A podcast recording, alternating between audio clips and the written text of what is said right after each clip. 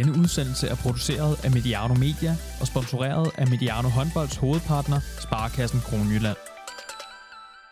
Champions League bulrer videre, også på kvindesiden. Og nu spidser det til for alvor. Vi står lige foran dørtrinet til Final Four i Laszlo Pap Budapest Sportsarena. Men vi er der ikke helt endnu. Forud venter kvartfinalerne. 8 skal blive til 4, og det skal vi tale om i dag. Og øh, det her det er udsendelsen, hvor du får det fulde overblik over alle kvartfinalerne. Og det gør du sammen med vores særlige gæst, Martin Albertsen. Velkommen tilbage til Mediano Håndbold. Tusind tak, Thomas. Du er med os fra Schweiz, hvor du jo også er landstræner. Øh, og du gav os jo sidst et formidabelt overblik over 8. Det skal vi følge godt op på i dag. Vi kan bare sige, til en start sige, at du fik jo ret, men det havde jeg også forventet. Øhm, men, men siden vi øh, talte sammen sidst, så har du øh, været i kamp med dit svejsiske landshold.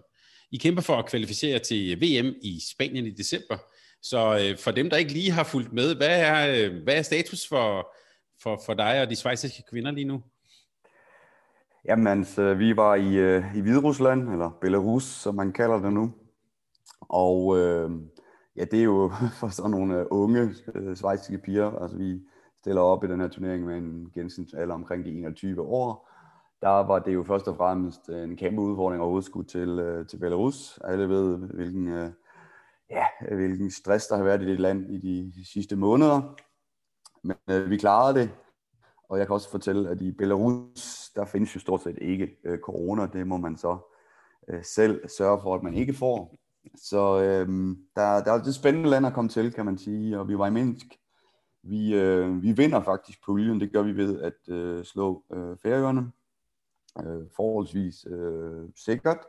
Og så i en, en finale, kan man kalde det, vi begge hold var jo gået videre. Men i finalen der spiller vi uafgjort så mod øh, Belarus og har bedste Øh, scoringsforhold i forhold til at så vinde puljen.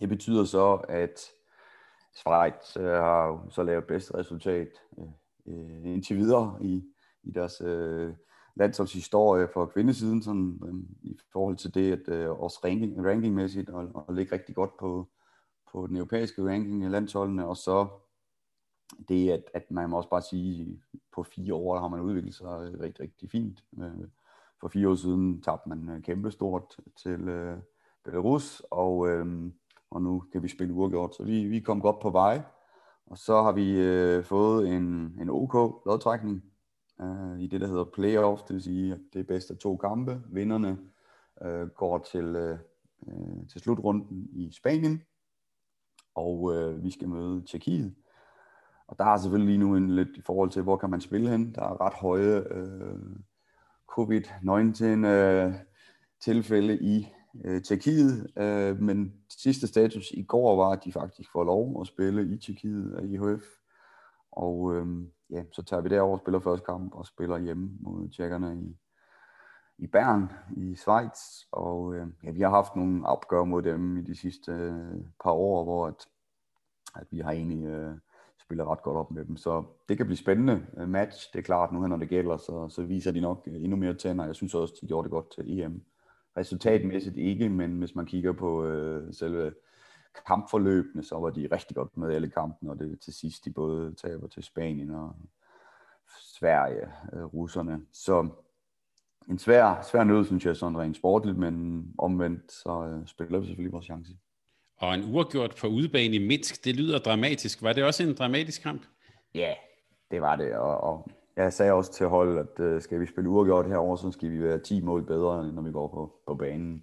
Øh, hvide russiske øh, piger, der dømmer kampen, og som øh, undskyld, ukrainske piger, som, øh, som dømmer kampen, og som, øh, altså jeg synes, de gør det fint i forhold til, til forholdene, men altså meget, meget nervøse, og ja, jeg tænker, de er glade nok bare for at komme hjem til Ukraine igen. Så øhm, det, var, det var sådan en kampforløb, som man kunne forvente. Og Tjekkiet, øh, hvad, hvad skal gå godt for jer? Jeg tror også, mange af vores lyttere vil, vil kunne huske dem for også nogle af de forrige slutrunder, hvor de jo faktisk har været sådan lidt en positiv overraskelse. Hvad, hvad skal gå godt for jer for at, for at kunne slå dem? Jeg tænker, at, øh, at de har den her store, store profil. Rabkova, hun har vel det er i hvert fald 50 procent afslutning i sådan en kamp for dem. øh, og har også været øh, storskytte til de øh, runder, senest til EM, også øh, på de tre kampe, absolut øh, ekstremt mange afslutninger, hun når at få.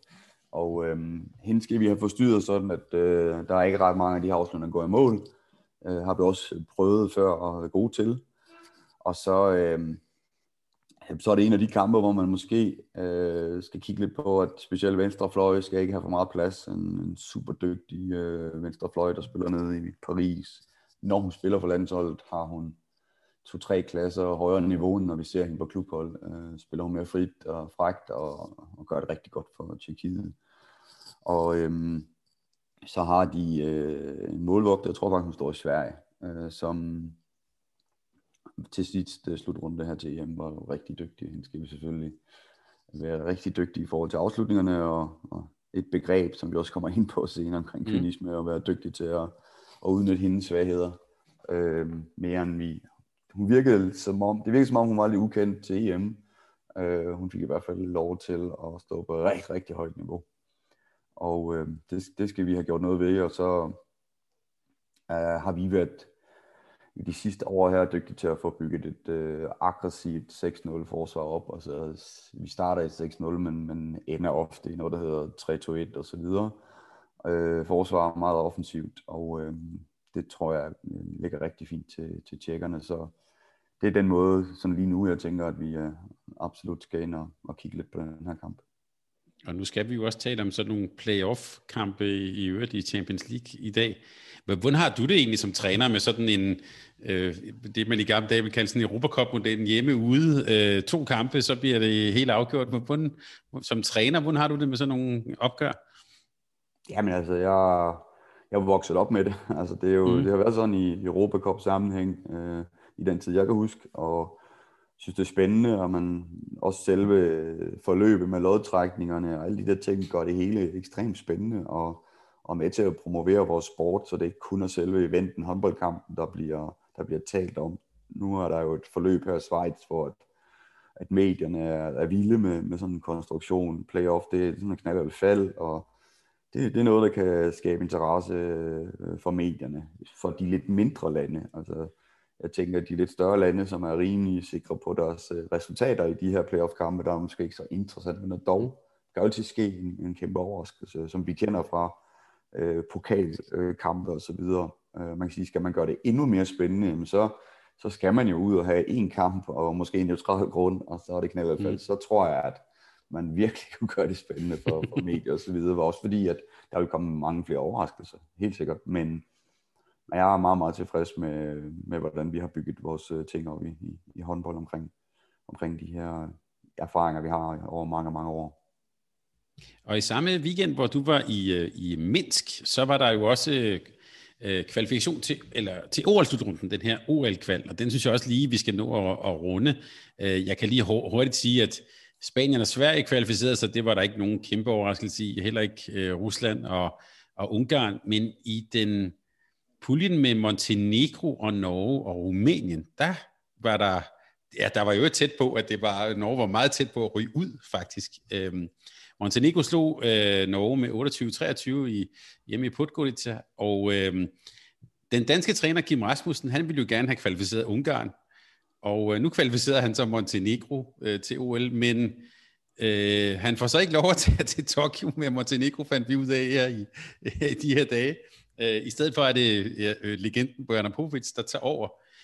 Martin, jeg får lyst til at spørge, øh, de fleste sådan i hvert fald, jeg kan bare sige, jeg som, som almindelig interesseret håndboldtilskuer tænkt, jamen, nu har han lige lavet et helt vildt resultat med og OL og så videre, og så skal han ikke være der mere. Det lød relativt vanvittigt for sent som mig, men du kender jo den internationale håndboldverden. Hvad, hvad vil du sige til den historie? Altså, jo, jeg blev også overrasket, da jeg, øh, også fordi, at, at Kim har helt sikkert troet, at han skulle øh, med til, til OL og bygge det op, og har også troet, at han skulle lave de her øh, playoff-kampe, øh, som de nu skal spille faktisk mod Belarus øh, i, i næste måned. Øh, det er jeg helt sikker på, at det, det har han troet. Men, øh, men det kan ikke overraske mig, hvad der foregår i, øh, i, øh, i de her lande, som vi, vi taler om her, som vi kommer også ind på senere med, med Rusland og CSKA Moskva og så videre. Det, det overrasker mig ikke, øh, hvordan øh, klubberne og præsidenter og politikken i landene arbejder. Der ligger helt sikkert øh, en masse politiske øh, begrundelser for det her, og der har helt sikkert også øh, været et setup, som har gjort klar til det her i over en længere tid. Øh, sådan plejer det at være. Altså, der, der er politik i det, og øh, det er jeg ikke engang sikker på, at de har, de har troet på, at de gik videre, og så var det jo nemt, at, at Kim ligesom skulle øh, have de her kampe, og så kunne man øh, give stafetten videre til Bojana. Det er helt sikker på, at det har været øh, mm. meningen af forløbet hele tiden. Det, det, det lugter det i hvert fald af, og og sådan er det, og sådan arbejder man desværre i, i, i mindre civiliserede lande, kan man kalde det, i forhold til, hvordan vi kender det fra trygge Skandinavien. Jeg tænker også, øh, hvis vi så lige bare tænker på resultatet, Montenegro hjemme mod Norge, var, var, var, det, var det overraskende for dig, at, det, at de vinder? De, de sad jo sådan rimelig tæt på kampen og, og vinder til sidst med fem mål. Jeg så kampen, og det var fremragende trænearbejde, trænerarbejde, øh, fremragende måde at spille Norge på, øh, på Montenegros præmisser. Og det, det, er jo, det kan lykkes. Man kan også få en ordentlig snitter, hvis man, man laver den type håndbold. Men lige nok på den her dag, hvor også Norge måske mentalmæssigt, synes jeg, øh, forholdsvis ustabile i forhold til, øh, hvordan vi har set dem før. De var også meget chokeret selv, hvis man læste udtalelsen efter kampen. Men så går de så ind og, og viser, øh, ja, hvad øh, der egentlig er øh, af gods i de her øh, spillere og trænerstab og hold som, som sådan i Norge, og viser deres styrke. Der var, kan man sige, de tilbage på sporet, selv under det her maksimale pres, de var under, øh, synes jeg, de præsterer øh, rigtig flot. Men og så den sidste kamp, der var ved at gå lidt gummiarm i Montenegro, må man sige. Men, øh, men de klarede den også, og og kvalificeret sig rigtig flot til, til Tokyo. Jeg synes jo, i Danmark har vi måske en tendens til at tale Norge lidt op som sådan en fuldstændig uovervindelig monolit næsten, som man ikke kan hugge og stikke i. Det er vel ikke helt det billede, der er, vel? Nej, det frem mod noget til OL. Det vi også her mod uh, Montenegro. Altså, hvis Norge kan spille 100% på deres præmisser, øh, styre kampen også tempomæssigt, som vi har set nogle gange, at de har formået, øh, ja, så, øh, så er de svære med at gøre, men, men jeg synes, der er mange nationer, som ligger rigtig tæt på nu, og øh, man ikke kan, kan otte på, at Norge vinder de her kampe. Altså Frankrig har vi selv set her mod Danmark. Deres mentale udvikling, synes jeg, har været øh, spændende at følge.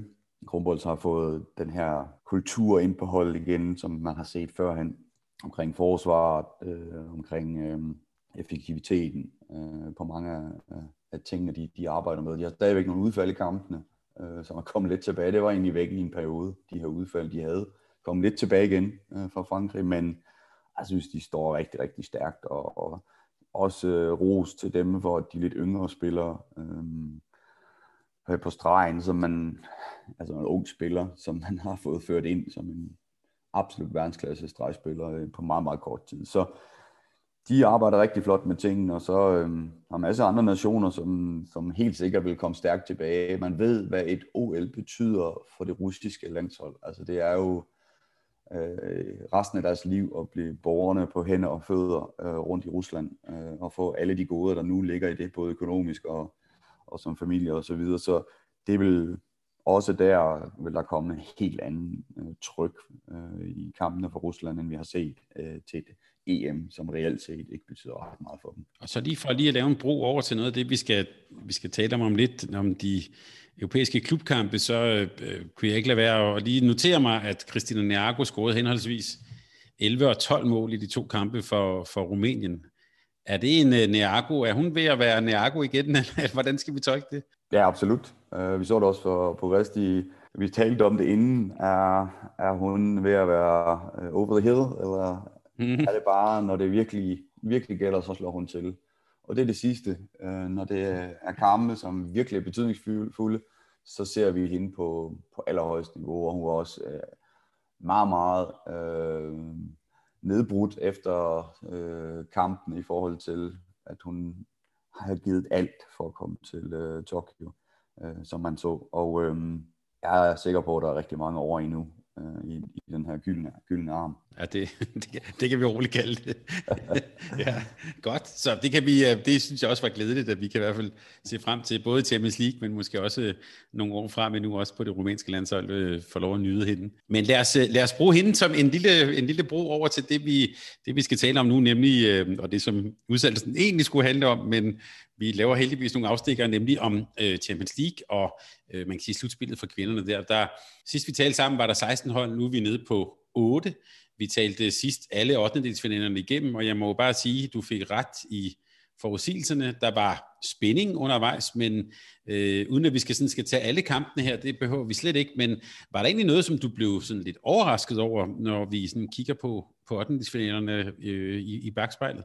Jeg må sige, at øh, hvis jeg sådan kiggede på FTC's kampe, specielt nede i øh, øh, Montenegro, øh, synes jeg faktisk, at de viser større svagheder, end jeg har set i, kan man sige, i, i kuglen, øh, når man skulle kigge på, hvordan ville det komme til at se ud. Jeg synes, de, øh, de besidder også et rigtig, rigtig spændende mandskab, som jeg overhovedet ikke så folde sig ud i, i de to kampe. Der var også noget i kamp 2 hjemme, hvor træneren mangler Uh, man har en assistent træner, der står med headset og skal formidle noget budskab videre for en træner, der sikkert uh, har ikke fundet ud af, om han havde corona, eller der var andre ting, der, der gjorde, at han ikke kunne mm. være til stede. Uh, der kan man sige, at det, det spiller selvfølgelig ind, den uro, der ligger i, i tingene, men jeg havde set dem stærkere. Uh, jeg synes, det var fornemt egentlig, uh, og rimelig automatpilot, som uh, Budutnos, de, uh, de kørte uh, sejren hjem på. Uh, men stærkte dem, og uh, kunne levere specielt i, øh, i kamp 1, hvor de jo egentlig ligger nede øh, i kampen med et par stykker, og man tænker, at nu knækker det hele, og så vender de det igen, og det er jo en mental styrke, de, de besidder øh, i det land. Vi fik øh, ret i spot om, at deres fløjspillere ville få en rigtig stor øh, betydning for kampens resultat, og det så vi også, at de besidder en fløjdue der, der er absolut øh, verdensklasse.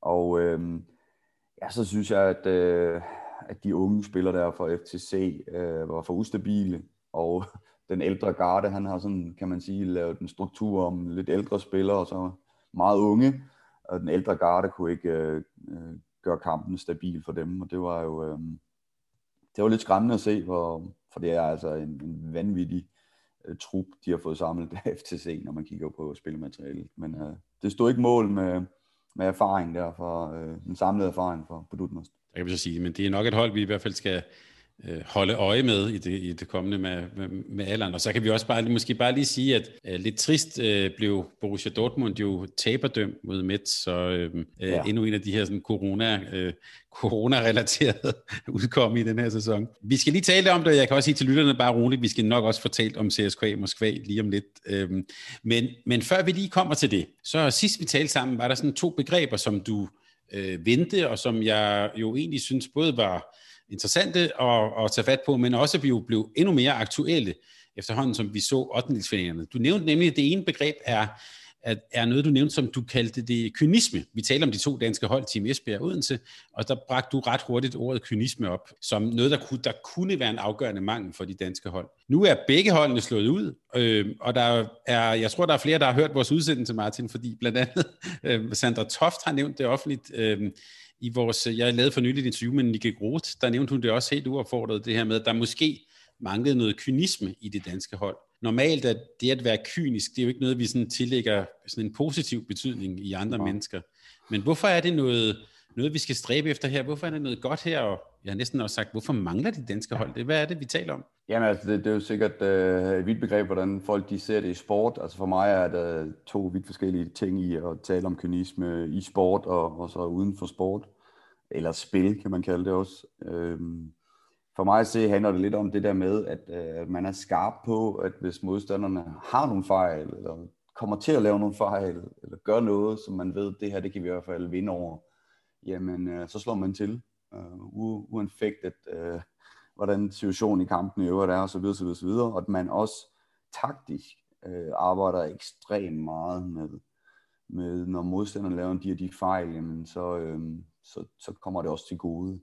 Og det er jo en kynisme, som, som ikke altid ligger til det danske. Altså jeg har også selv selvfølgelig har trænet en masse danske piger, hvor at, at det her med, at man, på den måde lidt kynisk i tingene, det, det kan godt være lidt, øh, lidt grænseoverskridende for, for mange af vores danske piger. Det kunne være for eksempel, øh, der er rigtig mange trænere, som jo nærmest i Danmark ikke må tale om, hvor skal spillerne skyde henne, fordi det stresser øh, den enkelte, at man, man har den her, kan man sige, øh, øh, indgangsvinkel, at okay, målvogteren er svag der og der, øh, hvor der er rigtig mange på, på den danske side, som, som vil være frie i de her situationer. Vi er jo, vi er jo et kreativt samfund, og vi er jo, vi er jo øh, der, hvor vi måske også træner for mange ting i forhold til det, at, at uh, skulle begå os på allerøverste hylde. Altså når jeg ser de allerbedste herre- og damespillere på forskellige positioner, så har de måske tre ting, som de bare er 100% til max.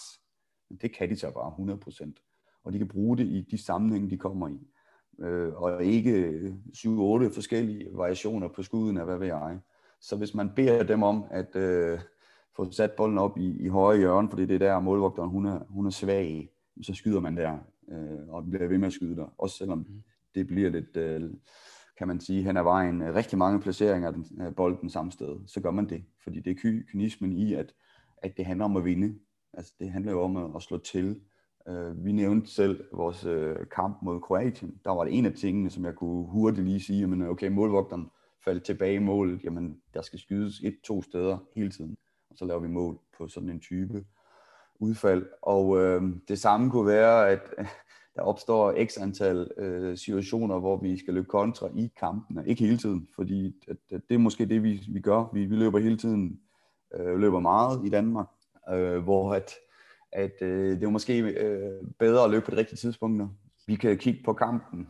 Øh, Brest mod øh, Esbjerg.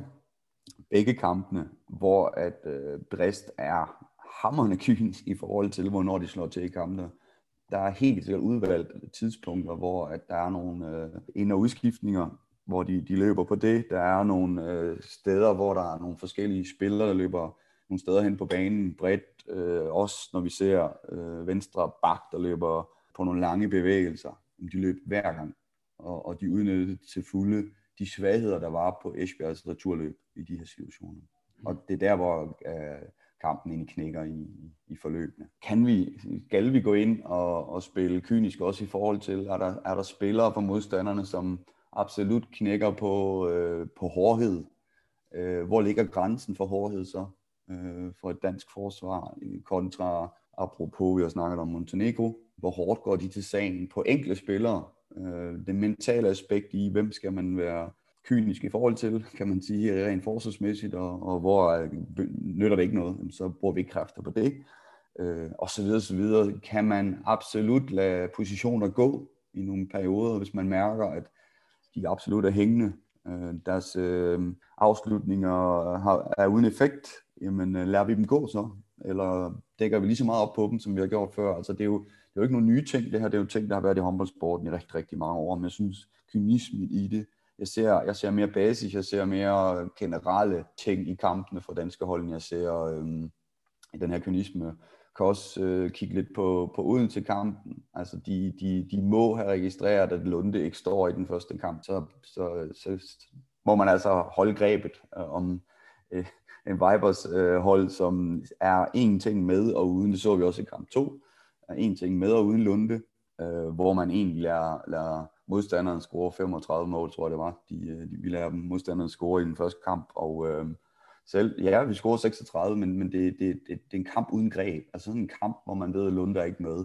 Det er der, det er der vi, vi så kommer videre i Champions League. Og den kynisme har vi set på, på danske hold førhen, også da, da de danske hold var i finaler og, og vinder Champions League. Også med flere udlandske spillere, vil jeg så sige, på, på holdene på det tidspunkt. Men, det til trods øh, er meget skuffet over, at man ikke øh, slår til, når det gælder i, i sådan nogle kampe. Øh, det, det lå jo lige til Odense. Altså, jeg var meget overrasket over, at Lunde ikke var med i kamp 1, og skulle være kampafgørende der, og at man så ikke afgør det, det samlede i den første kamp, det, det skuffede mig helt vildt. Og jeg sad og så kampen, og der var ekstreme muligheder for ligesom at, at, at, at vinde samlet allerede i kamp 1. Det blev sådan lidt så færre, og det blev lidt, okay, jamen, øh, vi skal vinde, og så har vi kamp 2. Jamen, så kommer Lunde med igen. og så, og så øh, bliver det ikke sådan, og det, det ærger mig helt vildt. Siger du, at øh, kvindelige topspillere, de ikke er vokset op med, at man øh, taler om, at en målmand måske er, er dårlig oppe, eller dårlig indenom, eller hvad det nu kan være. Altså, er, er, det, er det noget, man sådan, øh, du siger, det er næsten blevet en helt stressfaktor, hvis man læser noget information på dem? Ja, det, det er min oplevelse, at øh, uden at generalisere, øh, det er min oplevelse, at, at på mange af de hold, som øh, også er tophold, at øh, det kan stresse danske spillere, at, at de ved, at jeg skal placere bolden her og der, fordi det er der målvogterne er svag. Øh, hvor man oftest hellere vil, vil arbejde med øh, den her variabilitet i skuddene, og jeg kan gå frit ind, og jeg kan gøre, og jeg, jeg har måske mindre chance for at dumme mig, hvis jeg ikke ved, hvor målvogterne er svag øh, fordi jamen, øh, så var det en redning, og så var det ikke, fordi jeg skød dårligt. Øh, tankegang.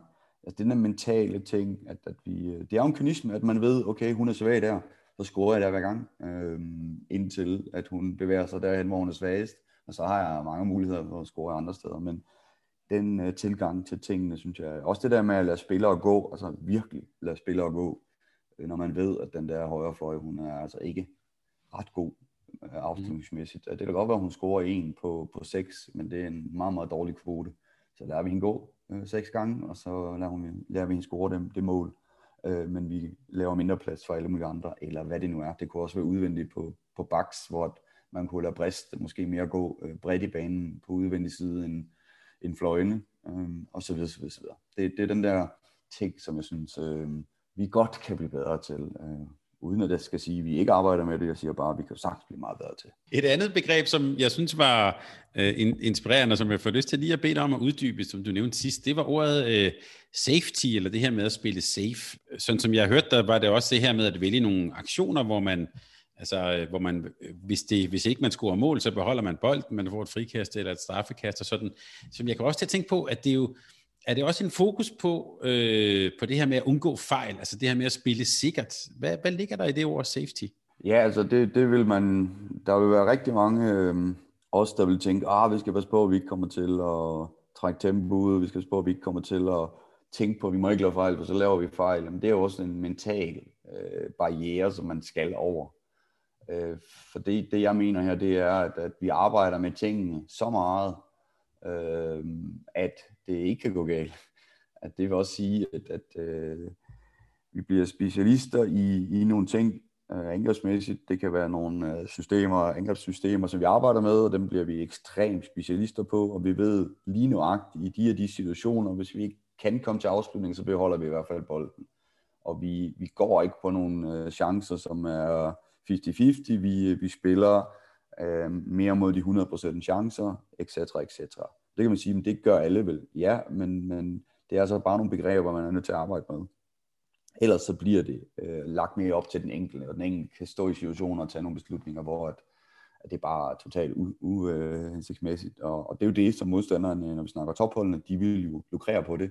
De vil nøjagtigt, når den her øh, person ikke er 100% til stede og laver nogle fejl, jamen, så, vil, så vil det betyde, at der, der ligger et mål til modstanderne. Og det vil vi ikke risikere.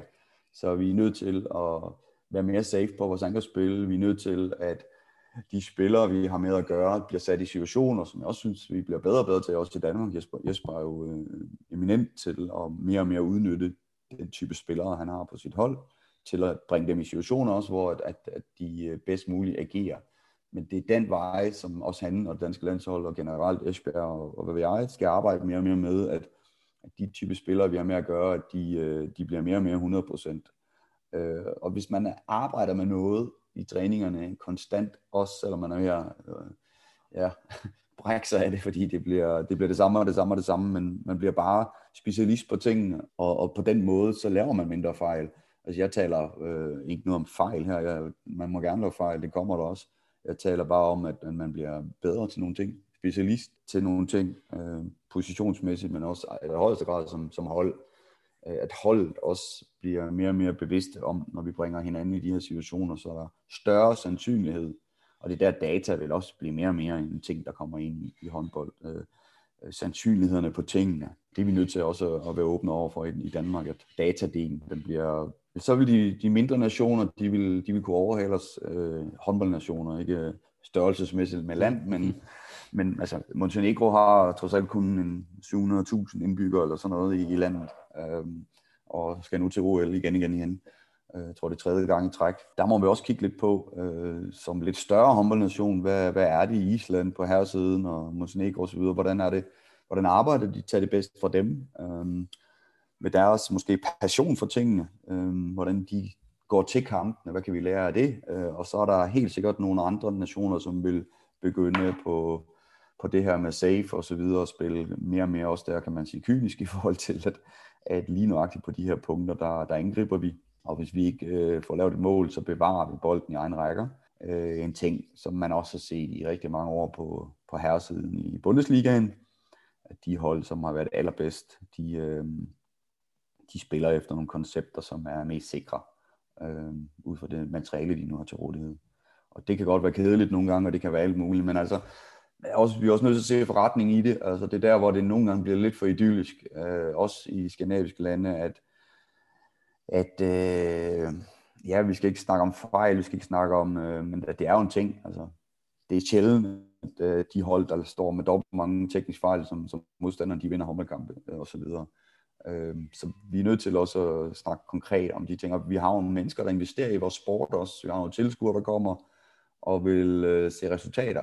Øh, de, de vil også gerne juble over, juble over tekniske, øh, flotte detaljer, og det er også det, vi skal øve i. Vi skal øve så meget i det, at det er safe. Altså, jeg tænker også i Odense, der er vel øh, nogle, nogle folk, der har investeret øh, en del penge i et projekt og forventer, at, at de penge, vi investerer i det her, det er til gavn for byen. Byen bliver promoveret ved, at vi står på toppen til sidst og står med en pokal og så videre, så videre. Og der er vi altså bare nødt til os der at kigge lidt på, hvordan, øh, hvordan tilrettelægger vi så vores, øh, vores sæson, hvordan tilrettelægger vi vores kampe, så at vi kommer derhen. Det stiller vel også store krav, tænker jeg, til, øh, til en træner at sige, du, du nævnte Bundesligaen, det her med at have en, en, øh, en sikker øh, spillestil. Det, det stiller vel store krav til både analytiske evner, men jeg har sagt også til sådan strategiske evner at sige, ud fra det her spillermateriale, jeg har, ud fra den liga, jeg opererer i, hvordan skal jeg så egentlig spille? Det er vel, øh, tænker jeg, en ret stor opgave. Jamen absolut, og det er jo også, øh, man kan også se tilbage til, til Jesper og Esbjerg, det er, jo det, det er jo det, de egentlig mere mere vinder på i Danmark, øh, fordi deres analytiske evner i forhold til, til, til hvem er de oppe imod, er rigtig stærke, og hvor så, at, at når vi så snakker det udlandske, spillestilen og, og hvordan modstanderne så kommer der, så, så er vi stadigvæk lidt stykke bagefter. Og så der øh, kan vi snakke om totalt det samme, når vi snakker Øh, der er det så Kiel lige nu, der har vundet nøglen, både internationalt og øh, i Bundesligaen.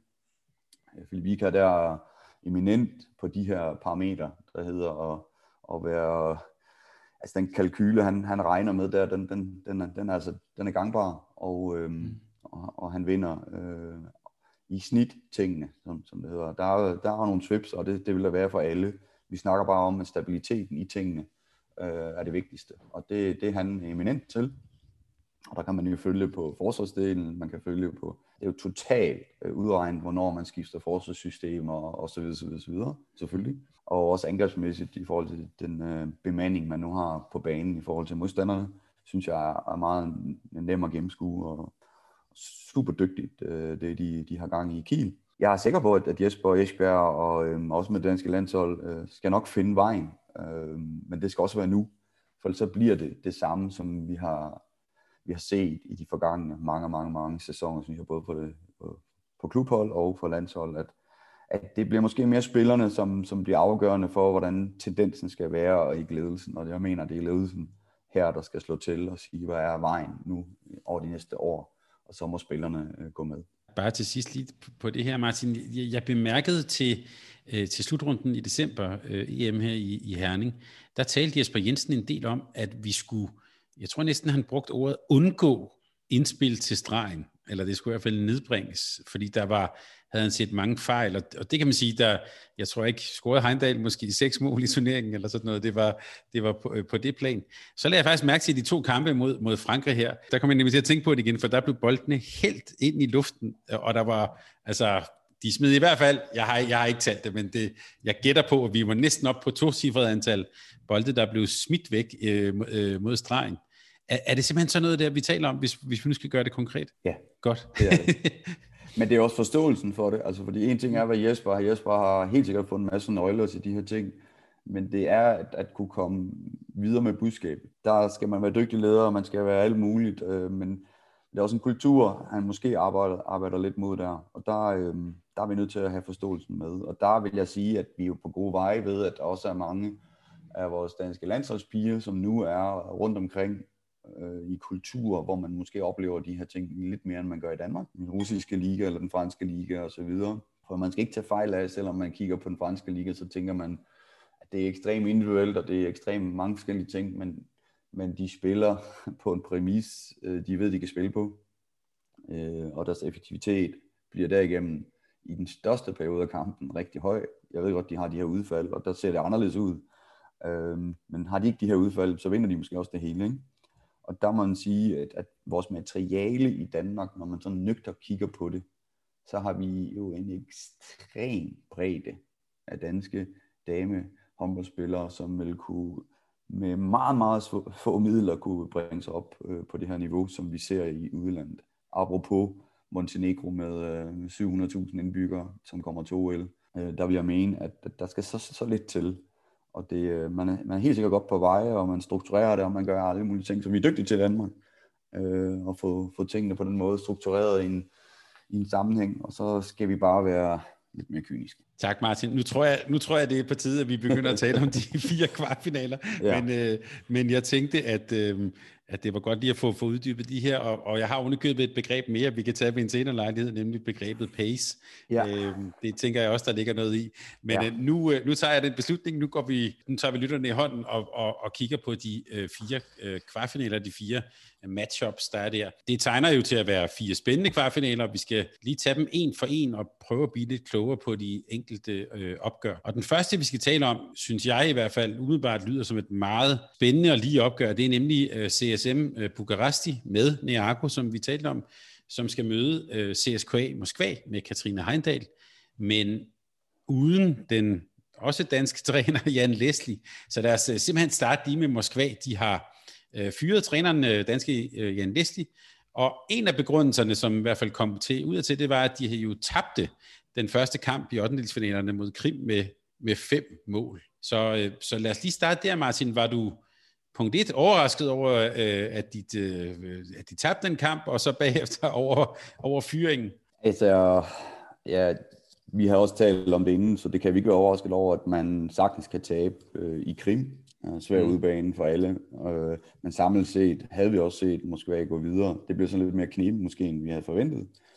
Øh, de kom aldrig rigtig i gang i, i udebanekampen, sådan spillemæssigt. Øh, deres flow fandt de aldrig, som, som, øh, som vi har set dem før i Champions League øh. Der var det meget øh, med håndbremsen lidt. Det er også nyt hold. Det første, første år, de ligesom skal præstere i Champions League, og hvor svært for dem, tænker jeg. Og så kamp to, jamen det blev jo lige nøjagtigt så nervøst, som man kunne forestille sig, efter man har leveret den indsats, man havde i kamp 1. Men øh, stor mod på mange af tingene i, under kampen, øh, hvor det lige så godt kunne gå helt galt, men de har modet, og de, de vinder. Øh, stor kado til Jan for, for det mod, han præsterer i kamp 2. Jan har jo åbenbart, det kom i hvert fald frem i de her artikler, der var øh, senere, øh, været under det gevaldige pres fra klubbens ledelse, øh, og har, har set det komme selv, han fyringen, og øh, der lå en masse ting omkring øh, noget ferie, der var afholdt, og øh, man så taber nogle pokalkampe derefter, så videre. En masse ting, som igen, nogle kulturelle måske forskelle på det at være skandinav og, og russer. Øh, russer, hvor man, øh, man ser måske anderledes på tingene, eller at der simpelthen er skiftet ud i ledelsen, og den nye ledelse øh, ikke er fan af den måde, Jan gør, gør det på, og så videre, så videre. Det ved man aldrig.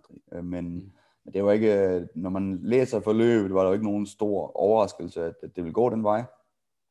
Øh, jeg havde nu også set Jan Leslie øh, få lov til, i hvert fald i år to, at, at tage næste step, for man ved, år et øh, internationalt på allerhøjeste niveau er mega svært, og jeg synes, de har klaret det rigtig, rigtig flot. Altså øh, spillet øh, mange, mange flotte kampe.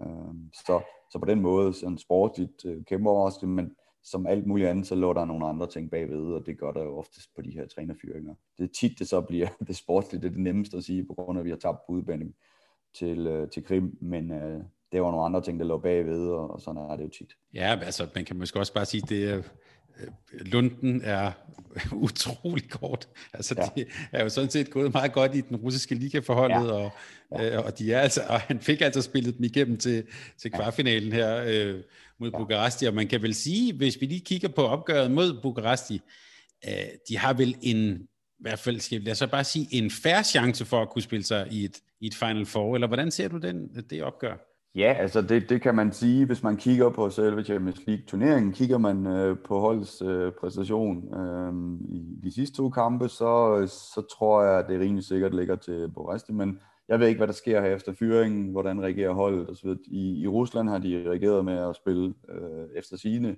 øh, ret god håndbold, men hvor lang tid holder de den? Altså, jeg ser øh, Boresti som, som favoritter til, øh, og den ligger vel sådan 60-40 i deres favør i forhold til at gå videre.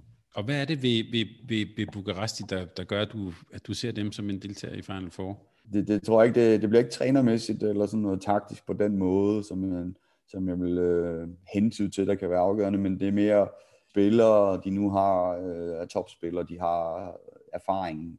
Nu kan vi godt lade være med at snakke om Niago, men altså, hun kommer med 300 i timen, hvis man kan det, øh, som håndboldspiller, fordi den periode, der nu har været, øh, omkring landsholdet øh, sidder. Øh, det skal fyres af nu, og øh, jeg er ret sikker på, at de også har en masse, masse gode ved at kunne komme i den her Final Four, alle de her spillere i forhold til, til bonus, og hvad ved jeg, så de vil, de vil give øh, deres højre arm for det, og det vil man se i kampene.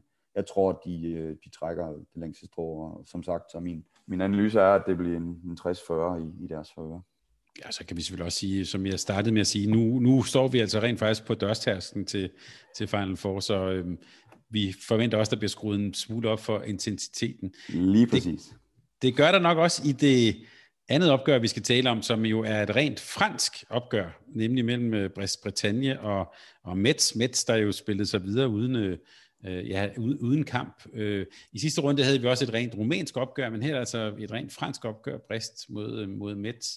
Øh, jeg har skrevet her i mine noter, jeg synes Brist virkede sådan meget, som du også har været lidt inde på, faktisk meget sådan afklaret, da de mødte, da de mødte Esbjerg. De mødtes, øh, som jeg lige slog op, senest Mets i starten af januar, og der vandt Brist med hele 30-19.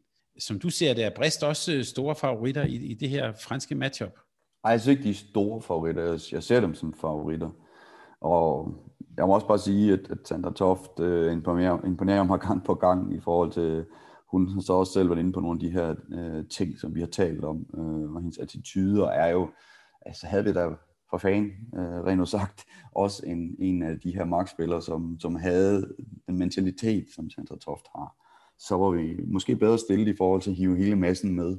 Øh, Det er lidt sværere nogle gange, når man står inde i mål, der skal hive angrebsspillet med. Øh, jeg synes, hun har udviklet sig også i det franske, øh, specielt i forhold til hendes personlighed. Øh, det ser rigtig godt ud for dansk håndbold på den position i, i årene fremover. Jeg øh, ser øh, Met som lidt nedadgående i formkurven i forhold til de forgangne år internationalt. Øh, også i den franske liga, som du selv nævnte, så, øh, så har Brest altså haft sådan en, altså det er ikke normalt, at Brest skal have så stor en sejr over Mets det, mm. det er uhørt. Øh, og på den måde, der vil Brest gå ind til kampen med en ret stor selvsikkerhed, og har fundet nogle midler til at besejre Brest, eller Mets på.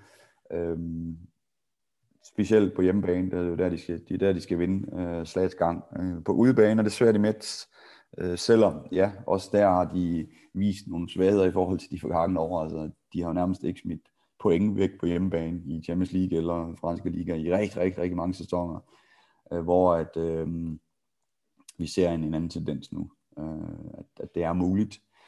Øh, det til trods, så er jeg ret sikker på, når vi kommer hertil, der, der er det et top-tuned Mets-mandskab, som på hjemmebane vil, øh, vil kunne vinde. Øh, men jeg tror at sammenlagt, der øh, Brest har lige pt. overhånden. Det skal vendes fra Mets side på en eller anden måde. Øh, det skal være noget andet forsvar, end vi har set indtil videre mod øh, Brest. Jeg har set de her kampe, og der, øh, der må man bare sige, der vinder Brest klart på, på defensiven. Øh, hvilke resultaterne også øh, bevidner. Altså, det er jo uhørt, øh, hvis man snakker for et år siden, at man skulle kunne holde Mets nede på omkring 20 scoringer. Det, det er vanvittigt. Og øh, det, skal, det skal Mets have ændret på. Øh, og der ligger jo faktisk, og det var også det, vi talte om, da vi talte om Brest mod Esbjerg, altså det, det, den chance, der kan ligge mod Brest, det er, at man, man selv får etableret noget, der, der ligner et forsvar, som kan på de rigtige tidspunkter løbe med brist. Øh, vi så et par gange, at Esbjerg lykkedes, men det var alt, alt for, for få gange. Og der, der ligger faktisk øh, en svaghed, øh, som de er rigtig dygtige til, at man ikke kan se brist, fordi de spiller rimelig effektivt i deres angrebsspil. Øh, men der ligger en svaghed der for brist, hvis de ikke lykkes i deres angrebsspil, øh, som ikke rigtig er sket. Så det kan jo være sådan det overraskelsesmoment, Mets finder en forsvarsformation, der, der kan holde dem lidt for fadet, og så, så tror jeg faktisk, det bliver lidt sværere for, for Brest at holde deres mentale styrke, øh, og den her, øh, jeg vil faktisk sige lidt overlegenhed, som, som de har fået opbygget øh, i, i den sidste periode. På Mets har vi jo også øh, danske Louise Burgård. Jeg sidder lidt med et indtryk af, når jeg har set hende spille på, hos Mets, at der er hun faktisk... Øh, hun virker måske mere, øh, jeg har sagt, øh, tryg og velfungerende, end når jeg ser hende på det danske landshold. Er det også din oplevelse?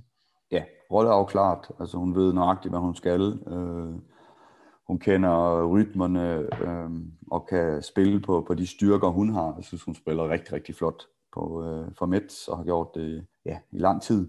Det, det er selvfølgelig nogle af de der nøgler, når vi snakker landshold, som, som Jesper skal kigge på. Hvad er det, der gør, at øh, Louise for Mets øh, bliver bragt i situationer, hvor hun er absolut øh, stark, stærk. Hun, øh, hun, øh, jeg synes, øh, hun er virkelig top, når vi har set, og om på mange måder fleksibel. Jeg ved godt, der er nogle ting, som Jesper taler om i forhold til forsvarsdelen og så videre, men det, det synes jeg også, de får rimelig afklaret øh, i Mets på mange måder. Øh, så der, der ligger et stykke arbejde der, hvor man, man kan få bragt øh, den her aggressivitet og rolle, øh, at hun er helt rolleafklaret øh, med på det danske landshold, for vi har virkelig en, en spændende spiller der i Danmark, synes jeg. Også en af de der lidt mere ener type, som vi har søgt. Og synes jeg, Louise øh, på mange måder er meget mere ener end, den klassiske hopskytte, som vi ellers ser i Stramborg. Den, den duo, man har der, det er jo i, det burde jo være verdensklasse. Mm. De to venstrehænder, vi har der i, i Danmark. Øh, og det, det, det forventer jeg da, at vi kommer til at se. Men øh, vi, vi giver en lille fordel til, øh, til Brest så i det, i det rent øh, franske opgør her. Øh, men forventer også to gode kampe. Er det, er det sådan, vi skal slutte den af? Altså, det, det må være sådan. Altså, det er creme de la creme i Frankrig, og det, de skal mm. duellere om at finde nogle ting frem, som vi ikke har set før. Vi talte om det meget om det sidste, at vi forventer, at nu kommer der nogle nye ting. Det så vi også i, i den sidste runde. Der kom nye ting øh, frem for holdene, og det ser vi også endnu mere nu her, når, når det spidser mere til. Der, der er blevet opfundet nogle ting i træningerne i løbet af året, som skal bruges nu. Og så kan vi også bare sige til sidst her med, med, med, med det franske, det er jo trods alt nyt, at vi ser et fransk hold i Final Four. Det, det, det, det var der jo sidste gang, det blev spillet, der var Mets med, men ellers er det relativt nyt, og øh, det her med, at vi har to hold så langt fremme, er jo, fortæller også noget om den udvikling, der er i fransk håndbold, så rigtig spændende. Den tredje kamp, vi skal, vi skal kigge på, jamen der skal vi omkring et sted, vi allerede har vendt et par gange, nemlig øh, Montenegro og Budustost. Jeg har noteret mig, at selvfølgelig gik både Budustost og senere Montenegro øh, videre, men nu står de altså over for, øh, vil jeg sige, næsten mægtige gør.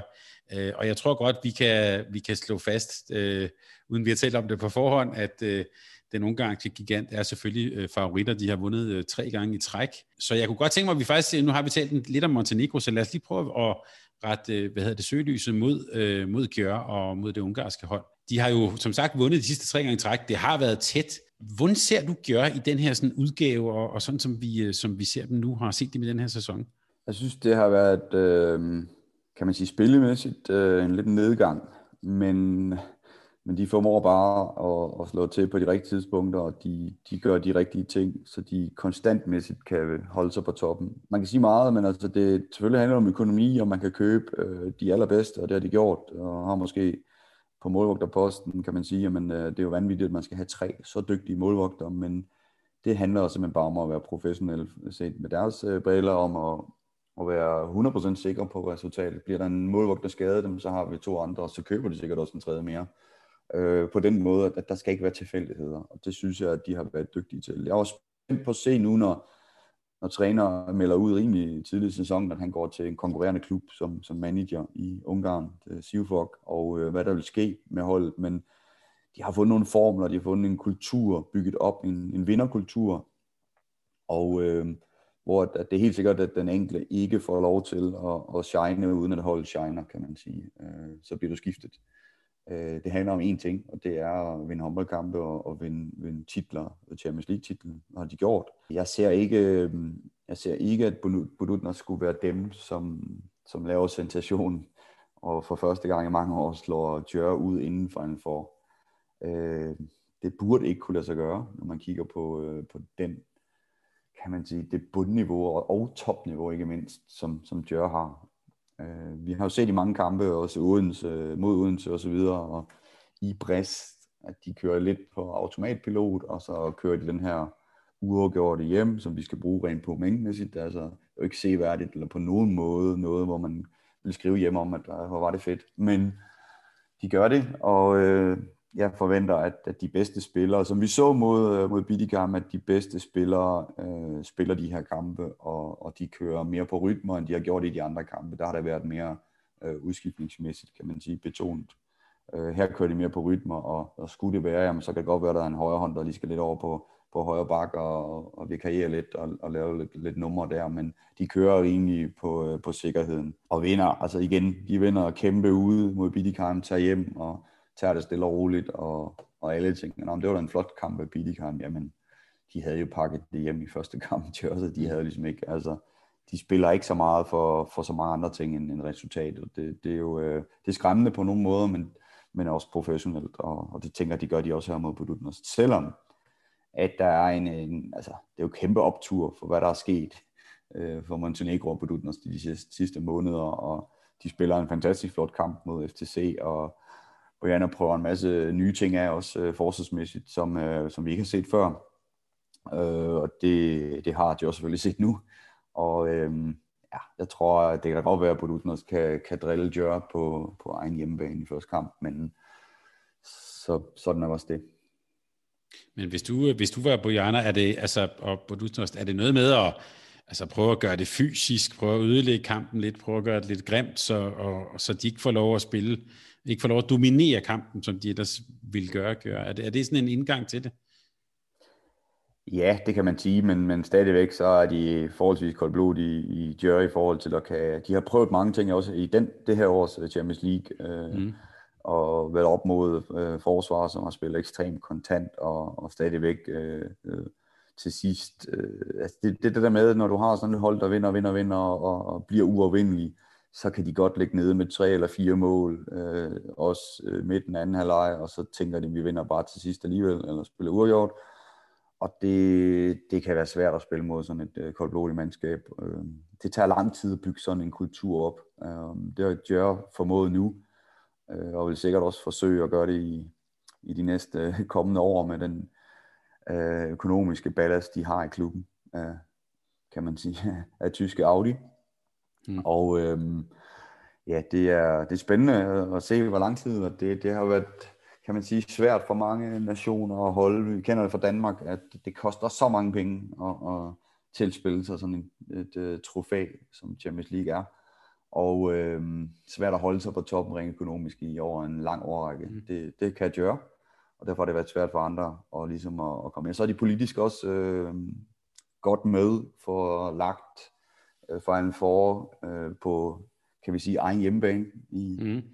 i hjemmelandet, og, og på den måde, så, øh, ja, så gør det det hele lidt nemmere nogle gange. Ikke? Øh, det er altså anderledes at spille med en halv fyldt øh, hjemmebane, øh, i, i hvert fald de forgangne år. Jeg ved ikke, hvordan øh, turneringen bliver afviklet til sidst mm. her i år, men det har været en kæmpe fordel for dem også, øh, i de der top finaler, de har spillet, hvor det har faktisk har været mere tæt, end man måske havde forventet i de sidste årrække. Der tænker jeg, at tilskuerne også har haft en god indvirkning på, at det så var dem alligevel, der trak det længste strå vi kan sige, der er ikke så langt i en bil fra at gøre ind til Budapest, så, nej, nej, så det, er ikke, det er, der er ikke så langt, langt at køre. Øh, jeg, jeg sidder lige og faktisk lige og kigger på øh, ned over øh, Gørs hold. Jeg, jeg får lyst til lige at spørge dig, ved vi noget om, hvor mange år øh, øh, vores, øh, vores heldinde Anita Gørbitz kan blive ved med at spille håndbold? Det, det, er, det er dronningen, det, det er dronningen i, i klubben, og hun spiller lige så lang tid, som hun har lyst til at spille, og så når hun siger, nu har jeg ikke lyst mere, så så bliver hun assistenttræner, som hun jo også øh, både på landshold og så videre er, er ved at, mm. at tilegne sig. Og øh, der har også været mange kampe, hvor hun ikke har været på banen, hvor hun også har ageret assistentrolle og så videre, så er der nogle andre, der får lov at spille lidt. Men øh, når det, når det tilspilles lidt, så er det hende, der kommer på banen og med hendes slangearm for at lave det på mål ude på venstre fløj. Øh, hun var jo, altså, det har været med så længe, at hun har præsteret nu og i mange år spil, spil på venstre fløj, men det er jo så en, har været en af verdens aller, allerbedste playmaker igennem mange, mange, mange år, og, og har bare spillet i, i Djør hele tiden. Altså, jeg kan huske, da vi med Viborg øh, spillede EHF Cup øh, finale, jeg tror det var tilbage i, i 03-04 eller sådan noget, hvor at, at hun var jo ikke så gammel på det var tidspunkt, men det var altså, der var ingen tvivl om, at øh, der, var, der var en dronning. Øh, når Gørbits havde været op og tage i buffeten, så gik de andre op og tog, øh, tog mad. Der, allerede på det var tidspunkt var hun var et ikon i klubben. Så, øh, der har hun så været cirka 19-20 år. Men øh, vi, vi taler jo nogle gange om det her med, at øh, kvindelige spillere øh, og brænde ud tidligt og sådan noget. Hun har altså været med i 20 år nu øh, og fået børn undervejs og sådan, så på den måde også måske øh, en, en, både en god historie og et godt forbillede. Lige før vi, øh, vi skal tale om den sidste kamp, øh, Martin, så bare lige et par ord om, om, øh, om den enlige dansker i, i, i gør, nemlig Anne Mette Hansen. Hun har i sæsonen her indtil videre scoret 27 mål. Hvordan, hvordan ser du hendes rolle, og når du ser, øh, ser hende være komme ind øh, for, øh, for Gør, hvad, hvad, hvad er det for en Annemette Hansen, vi ser der? Altså hatten af for, for den mentale styrke, som, som AM hun besidder, det er jo det er vanvittigt, de forhold, som hun skal præstere under, synes jeg, når jeg kigger udefra. Altså ved, hvor, hvor en håndboldspiller kan have svært ved den situation, som hun står i nu. Øhm, og hun kan bare, altså selv på de allersværeste situationer, synes jeg, hun prøver alt. At det er, man, det ved alle håndboldspillere, hvor svært det er at stå i de der situationer, at så bliver det lige pludselig skiftet ind. Du ved ikke selv, hvornår, og du render ofte i den der pause og skyder på målvogter, og så lige pludselig får du øh, tilbud i anden halvleg, kom så og så videre. Men hun har bare det viser så også, at, at den måde, hun takler situationen på, giver, giver hen ad vejen øh, nogle, nogle muligheder. Og hun får også flere muligheder, synes jeg, her i, i de sidste kampe, når jeg så kigger på det, og det, det er kraft af hendes mentale styrke, og, og så synes jeg bare, når hun så kommer med, med damelandsholdet, så, så er det sgu imponerende, hvordan hun, hun formår at gå ind og vise sine styrker frem i, i forhold til det perspektiv, øh, hvordan hun får tillid fra, fra klubbens side. Øh, og der er der helt sikkert øh, været tanker også fra Emil Hansens side om, øh, side om øh, skal jeg skifte, skal jeg lejes ud, skal jeg alt muligt, altså prøv at tænke sig hvad den situation har været i. Øh, først øh, får hun en at vide for nogle år tilbage, at, at du skal lejes ud, øh, så bliver det vel ikke rigtigt til noget alligevel, og, og hun tilspiller sig faktisk en, en ret god status i klubben. Mm. Mister den lidt igen, og skal så igen arbejde sig op og sådan noget. Det er, det er hårdt, men det er jo sikkert også det, der gør, at, at vi ser, at, at hun kan blive øh, rigtig vigtig for Danmark i, i fremtiden, for hun på det mentale område har skulle arbejde, som hun har skulle arbejde. Ja, fordi man vil måske sige, at det var bedre, at hun kom hen et sted, hvor hun spillede mange flere minutter, men er, hun spiller jo på, på ja, formentlig verdens bedste hold, eller et af dem i hvert fald, og træner med de bedste. Er det, er det, er det også noget, der udvikler hende, som du ser hende spil? Jo, jo, og det er så ikke, fordi lytterne skal sidde og tænke, at hun lider rent øh, økonomisk på nogen måde, mm. eller altså hun er i en topklub og får øh, helt sikkert øh, det, hun skal for at spille håndbold, og på alle mulige måder, øh, godt træningsmiljø og alt muligt. Det er bare svært at være i situationen, men men øh, det er også professionelt, og det ved man også. Altså, det er jo ikke noget nyt. Altså, Ama har vidst, da hun tager til den her klub, at øh, det er jo en af de klubber, som ikke kun har to på hver position, og oft, oftest også øh, mange flere. Mm. Vi har talt om målvogter situationen i klubben og så videre. Så på den måde er det jo et, et hold med rigtig, rigtig, rigtig mange gode spillere, så det er svært, men også en, en udfordrende ting, og, og kan man det, som hun gør lige nu, så bliver man bare dygtig, og ja, det udvikler øh, absolut en, en mentalitet, der gør, at, at det kan komme ind til gavn, øh, og hun kan måske også spille håndbold. Der er masser også lige så mange minuser, der er lige så mange plusser er der, helt sikkert i det her forløb. Hun kan eventuelt spille længere tid håndbold, fordi hun ikke er så brugt som så mange andre, og så videre, så videre, så videre. På den måde. Øh, vi har også set det på herresiden, at øh, ad over har vi spillere, som ikke dækker op mere, fordi de gerne vil spille længere tid håndbold, så de spiller kun angreb, øh, og så videre. Selvom de faktisk var formidable forsvarsspillere også, eller omvendt. Øh, mm at det, det, det er jo så den måde, man kan tilegne sig, at, at det er også et job, for folk at spille håndbold, og hvor lang tid kan jeg ude med job, eller hvornår har jeg lyst til at slutte min karriere. Øh, på den måde kan man også tilrettelægge det, og jeg har virkelig, øh, øh, kan kun tage hatten af for, for de valg, hun har taget, øh, også fordi der er ikke så mange fortilfælde af danskere, der har taget de, den, den, de her valg. Det var nemt for hende at blive øh, udlandet, vil man kalde det kæle, altså øh, obstruere situationen og sige, men øh, jeg gider jeg ikke mere, for I gider ikke mig. Det er i hvert fald signalerne. Øh, så jeg sætter mig ned og bliver sur, og så må I finde et andet sted til mig. Hun har virkelig hun har haft holdt fanen højt, og hovedet oven vande, og kæmpet løs, og jeg håber også, at det, øh, som sagt, øh, vil noget, vi kommer til os på danske landshold kunne få gavn af i en lang årrække. Det var, synes jeg var et godt budskab her. Øh, til sidst, Martin, så skal vi, jeg har gemt det bedste til sidst, jo din favorit til at vinde Champions League, øh, øh, hele ja. årets Champions League, nemlig Rostov Don. Øh, de spiller mod øh, Vipers, øh, Christiansand, jo, som jo øh, slog til ud. Begge kampe, det er lidt specielt, bliver spillet i Rostov ved Donfloden. Øh, to dage i træk faktisk. De laver deres eget lille fejl for med, med to, kampe, to kampe i træk den 10. og 11. april. Øh, og det er alt sammen på grund af de her coronaregler i, øh, i Norge. Øh, så vidt jeg har kunne læse mig til, har Vipers prøvet at lægge kampen i Slovenien, men nu bliver der altså to kampe på to dage i, øh, i Rusland. Rostov Don virker jo fortsat, jeg næsten sige, skræmmende på Johanssons uh, tropper. Øh, hvad skal Vipers lykkes med over to kampe? Er, er det, ja, det, det kunne måske være det eneste, det her med, at det kunne være to hårde kampe i træk, men det er vel uh, kæmpe fordel til Rostov Don her, er det ikke det? Ja, var du sindssyg. Det er jo, uh, det er jo ligesom at, at lave et sig nærmest. Uh, ja. Nu skal de sig selv gøre det færdigt. Men at skulle spille to kampe i eget land, uh, hvor nordmændene skal uh, præstere to gange på udebane, det, øh, det, det formåede de jo sådan på halv udbane her i, i, i Silkeborg og, og følge med øh, Odense til 35-36. Øh, jeg tror ikke, at øh, Rostov Don de giver dem nogen snor. Øh, jeg mm. tror, de, øh, de afgør det. Øh, og, og Per der er også vant til, deres træner er vant til at arbejde i de her lande og sætte spillerne op til de her situationer. Og jeg tror, det er et rigtig godt match øh, lige nøjagtigt for Rostov Don i den her situation. Øh, de har en træner, som vil piske dem frem til at, at, løbe, løbe Vibers ned. Øh, der er en chance for Vibers, det er, at, at Lunde i to kampe øh, lukker fuldstændig af.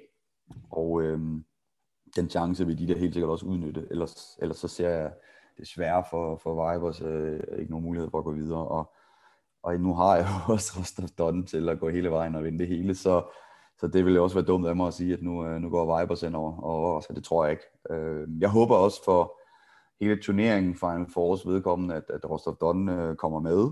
Øh, jeg tror også, det, det er rigtig godt for, for alt. Øh, Delo har vel en eller anden sted også øh, det er russisk. Mm, mm. Øh, ret meget lyst til. Jeg, jeg tænker, de er ret godt øh, engageret i Moskva, CSKA, men jeg er ikke sikker på, at de klarer den.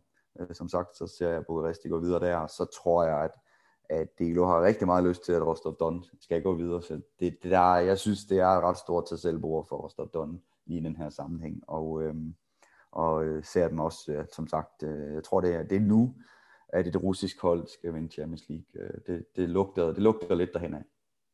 Og vi kan også bare sige, at øh, som du nævnte, det er et OL-år, der plejer russerne også altid at være stærke, så øh, Yes, det glæder vi os til. Så bare lige til at sige allersidst, Martin, jeg har faktisk, øh, det lykkedes mig, siden vi talte sammen sidst, at få en, øh, en, øh, en interviewaftale med Per Johansson faktisk. Det er jo fedt, fantastisk, fedt, når... når så må du hilse mange gange.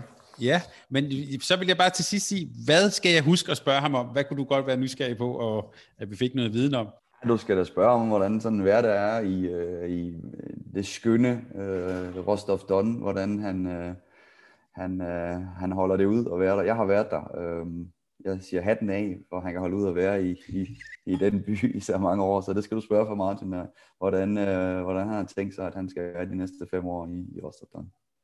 Det, det skal vi huske. Jeg følger ham på sociale medier. Der, han er altid god til at lægge billeder op af forskellige krigs, øh, hvad hedder det, monumenter, de er ude at besøge og sådan noget. Så ja. han er da god til at, og jeg tror også, han var ude at besøge et Tjekhovs hus her den anden dag, så han er da i hvert fald god til at komme på, på ja. opdagelse i, øh, i, i det russiske. I den skønne by. det skal jeg spørge ham om. Martin, tak for en rigtig, rigtig god samtale. Vi fik både talt øh, kvartfinalerne igennem, men vi fik heldigvis også talt om alt muligt andet. Så øh, igen, nu er der bare øh, nu er der bare glæde sig til at se nogle øh, rigtig gode håndboldkampe. Tak fordi du vil være med. Sjovt at være med, Thomas, og øh, vi ses. Og nyd foråret i, øh, i Schweiz. Det øh, skal jeg gøre. Det, øh, der er vel Der er 20 noget grader her i dag. 20 grader Jeg skulle lige sige, der er vel noget varmere end her. Og selvom vi faktisk har en rigtig, rigtig god dag, mens vi optager her, så, øhm, ja, så øhm, nyd det. det er godt. Tak fordi du være med. Hej, hej. Hej. Tak fordi du lyttede til en podcast af Mediano Håndbold. Hvis du kunne lide udsendelsen, så husk at abonnere på Mediano Håndbold, der hvor du hører podcasts. Så får du den seneste udsendelse serveret direkte til dig. Du må gerne fortælle dine venner om os, og husk at følge os på Facebook, Twitter og Instagram. Mediano Håndbold kan lade sig gøre, takket være Sparkassen Kronjylland. Vi har gået hånd i hånd siden foråret 2018,